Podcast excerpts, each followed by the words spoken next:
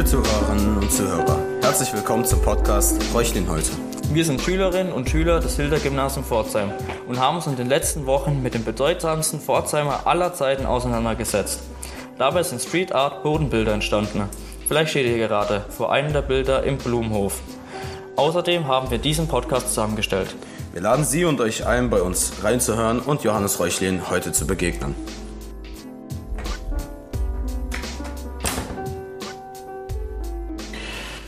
Liebe Schülerinnen und Schüler, willkommen zur Informatikstunde. Heute üben wir das Recherchieren im Netz.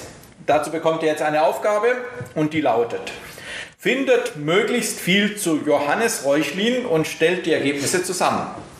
Äh, was soll das? Der ist doch schon längst tot. Und wir sind nicht am Reuchlin-Gymnasium. Ja, aber wir sind im Reuchlin-Jahr 2022 und Reuchlin ist ja wohl der bedeutendste Pforzheimer, der bisher gelebt hat. Naja, dann strengen wir uns halt mal an. Also, los geht's. Ich hab schon was. Reuchlin wurde am 29. Januar 1455 geboren. Da steht außerdem, wo genau die Familie in der Stadt gewohnt hat, ist nicht überliefert. Und ging er aufs Reuchlin-Gymnasium? Scherzkeks. Das Reuchlin gab es damals noch nicht. Nein, er besuchte die angesehene Lateinschule am Schlossberg. Nach ihm hatte die Lateinschule noch einen berühmten Schüler, Philipp Melanchthon. Melanchthon? Komischer Name. Habe ich noch nie gehört. Das könnte noch wichtig sein. Reuchlin studierte schon mit 15 Jahren und kam richtig viel herum. Florenz, Italien, Basel, Frankreich, Paris, Orléans und Tübingen. Ich habe noch was gefunden. Das passt dazu. Reuchlin, das dreisprachige Wunder. Ein Sprachengenie war er. Das wäre ich auch gerne. Latein konnte er, Griechisch, Hebräisch, Französisch und Italienisch. Und ist er auch irgendwann mal einem richtigen Beruf, Beruf nachgegangen? Ja, er wurde dann Ratgeber am Hof des Herzogs von Württemberg in Stuttgart. Dort hat er auch seine Frau kennengelernt. Ja, und was weiß man über seine Frau? Man weiß nur, dass sie Geld und Besitz in die Familie eingebracht hat und nach 16 Jahren Ehe verstorben ist. Aber man kennt nicht mal ihren Namen. Hä? Nicht einmal den Namen der Frau kennt man? Hat er sie nirgends erwähnt? Gleichberechtigung, Fehlanzeige. So, ihr habt ja schon eine ganze Menge herausgefunden. Das Thema ist ja wohl doch nicht so uninteressant. Ich hab noch was. Reuchlin hat äh, kabbalistische Studien betrieben. Was meint denn das? Die Kabbalah, sind mystische Schriften des Judentums, so eine Art Geheimwissen. Dafür hat sich Reuchlin ganz besonders interessiert. Schau mal, was er in einem Gedicht geschrieben hat. Pforzheim, du Quell und Ursprung meiner selbst. Reuchlin war wohl ziemlich stolz auf Pforzheim. Er ist am 30. Juni 1522 in Stuttgart gestorben. Ist ja fast auf den Tag genau, vor 500 Jahren. Jetzt aber mal ehrlich, ist Reuchlin wirklich so bedeutend? Wenn wir nicht in Pforzheim wären, würden wir uns doch sicher nicht mit ihm beschäftigen. Wir haben ja auch noch nichts zu seiner Schrift Augenspiegel gesagt.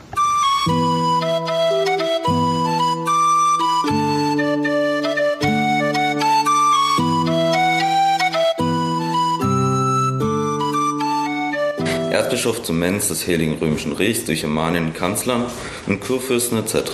Den gnädigsten Herrn embeut ich, Johannes Reuchlin von Pforzheim, Meister in der Philosophie und kaiserlichen Rechten Doktor, bin untertänig willig. Entschuldigung, darf ich Sie kurz unterbrechen? Was lesen Sie denn da? Das ist der Anfang meines Augenspiegels. Augenspiegel? Was ist der Augenspiegel? Der Augenspiegel, das ist eine Brille und der Titel einer meiner bedeutsamsten Schriften. Es ist ein Gutachten und das Gegenstück zum Handspiegel von Johannes Pfefferkorn. Wie kam es dazu? Den Augenspiegel habe ich 1510 verfasst. Durch eine Reise erfuhr ich mehr über das Judentum und deren Schriften. Kaiser Maximilian beauftragte mich, ein Gutachten, also den Augenspiegel, zu erstellen. Eigenartige Titel hatten eure Schriften damals. Augenspiegel und Handspiegel. Und um was geht es in Ihrem Gutachten? Das scheußliche Buch namens Handspiegel wurde von Johannes Pfefferkorn geschrieben. In diesem forderte er, alle Schriften der Juden zu verbieten und zu verbrennen. Dabei war er doch selbst ein Jude, bevor er Christ wurde. Naja, ich veröffentlichte daraufhin das Gutachten. Ich nannte es Augenspiegel. Es soll an die Welt appellieren, dass man sich nicht nur auf das konzentrieren soll, was man auf den ersten Blick sieht, sondern man soll auch mal seine Sichtweise erweitern. Im Augenspiegel setzte ich mich für die Literatur der Juden ein. Auch wendete ich mich gegen diskriminierende Vorurteile und Verleugnung. Die Vorurteile sind nämlich gefährlich. Wo Vorurteile herrschen, da gibt es Verachtung, Hass, Gewalt und Leid. Was dagegen hilft, sind Begegnung, Wissen und Bildung. Wir können viel aus den Schriften des Judentums lernen. Ah, interessant. Und darf ich fragen, woher Ihr Wissen kommt, wenn Sie doch selbst kein Jude sind? Ja, stimmt, ich bin kein Jude, aber ich habe mich in meinen Studien hier in Deutschland und vor allem in Frankreich und Italien viel mit jüdischen Gelehrten auseinandergesetzt. Ich habe Hebräisch gelernt, um ihre Schriften zu studieren. Denn die Weisheit aus Jahrhunderten findet sich in ihren Schriften. Deshalb sage ich, studieren statt zerstören, lieber Bildung anstelle von Vorurteilen und Hass. Sehr eindrücklich. Was ist dann eigentlich mit Ihrem Augenspiegel passiert? Also nachdem ich den Augenspiegel veröffentlicht hatte, entstand ein großer Rechtsstreit. Da ging es hin und her und ich hatte viel Unterstützung unter den gebildeten Köpfen meiner Zeit. Ich gewann zwar den Rechtsstreit, aber da ich danach sehr hohe Kosten zu bezahlen hatte, wurde ich bankrott. Deswegen wurde ich auch anschließend 1520 verurteilt. Oh, das tut mir leid zu hören. Vielleicht können Sie mir noch etwas über.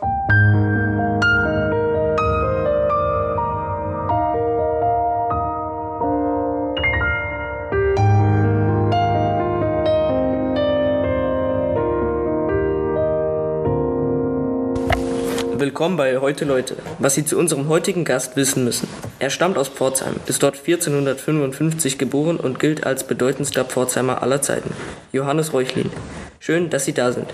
Wir freuen uns, dass Sie bereit sind, uns nach 500 Jahren ein erstes Exklusiv-Interview zu geben. Was meinen Sie zu Ihrer Heimatstadt Pforzheim? Wie erleben Sie die heutigen Pforzheimer? Ja, ich hatte die Gelegenheit zu einem Spaziergang durch die Stadt. Einige Orte kannte ich immer noch, zum Beispiel die Schlosskirche und gegenüber der Chor der Barfüßer Kirche. Aber sonst ist mir die Stadt total fremd. Tempora mutantu et nos mutamu in illis. Was ist eigentlich aus meinem geliebten Pforzheim geworden? Hier ist es nichts mehr, wie es einmal war. Ja, in den letzten 500 Jahren ist viel passiert. Besonders die letzten 100 Jahre haben mit der Zerstörung im Krieg und der technischen Entwicklung die Stadt verändert. Aber es sind nicht nur die Gebäude und die Straßen mit den pferdelosen Fuhrwerken. Auch die Menschen sind total anders. Selbstverständlich sind mir zuerst einmal die vielen unterschiedlichen Sprachen aufgefallen, die man in meinem Pforzheim heute hören kann. Das ist sehr spannend, denn wie Sie ja wissen, sind Sprachen mein Spezialgebiet.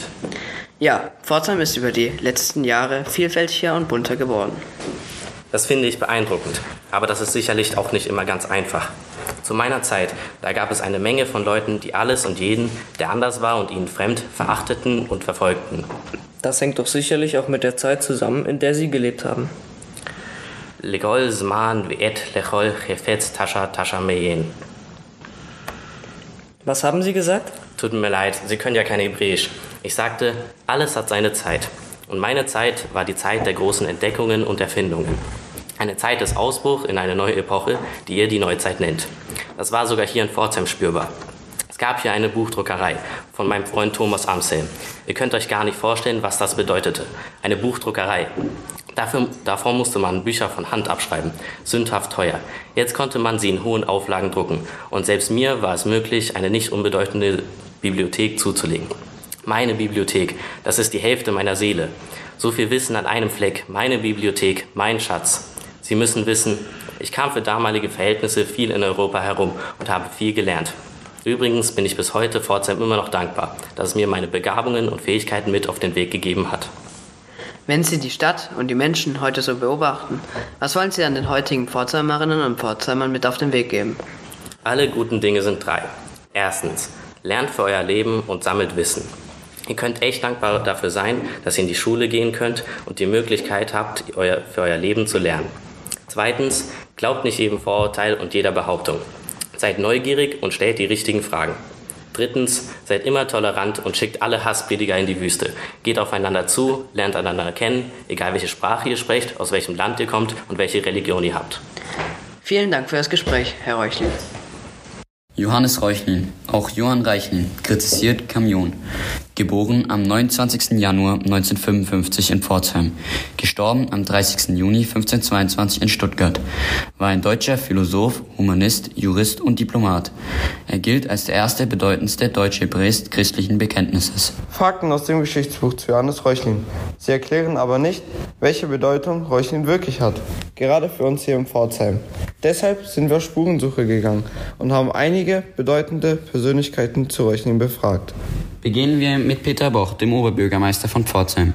Wir haben ihn gefragt, welche Botschaft seiner Meinung nach Reuchlin auch 500 Jahre nach seinem Tod für die heutigen Pforzheimer hat. Dass dieser kluge und vor allem wissensbegierige Rechtsanwalt schon über 500 Jahren für Respekt, Toleranz und auch ein friedliches Miteinander unterschiedlicher Kulturen und Religionen eingetreten ist.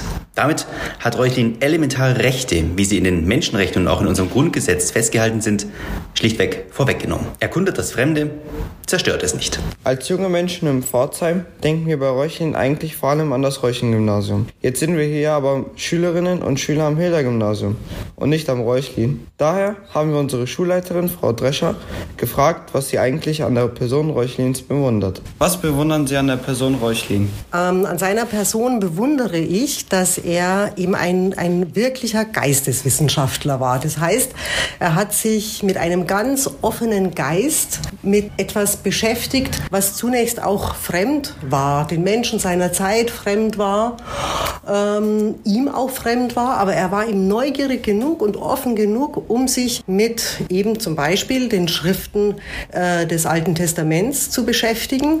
Und ich finde toll, dass Reuchlin schon gewusst hat, dass es wichtig ist, wenn man sich mit dem Christentum beschäftigt, und das war ja auch sein Anliegen, dass man dann an die Wurzeln geht. Und die Wurzeln des Christentums, die liegen nun mal beim, beim Judentum. Und das finde ich an der Person von Johannes Reuchlin faszinierend und auch bewundernswert. Schon Geistesgrößen der Vergangenheit haben die Bedeutung Reuchlins erkannt. So hat sich Goethe über Reuchlin folgendermaßen geäußert. Reuchlin, wer kann sich mit ihm vergleichen? Zu seiner Zeit war er ein Wunderzeichen. Ja, zu seiner Zeit und heute, alle zwei Jahre verleiht die Stadt einen Reuchlin-Preis an Personen, die sich als Geisteswissenschaftler besonders für Dialog und Toleranz einsetzen. In diesem Jahr erhält Frau Katayun Amirpur den Preis.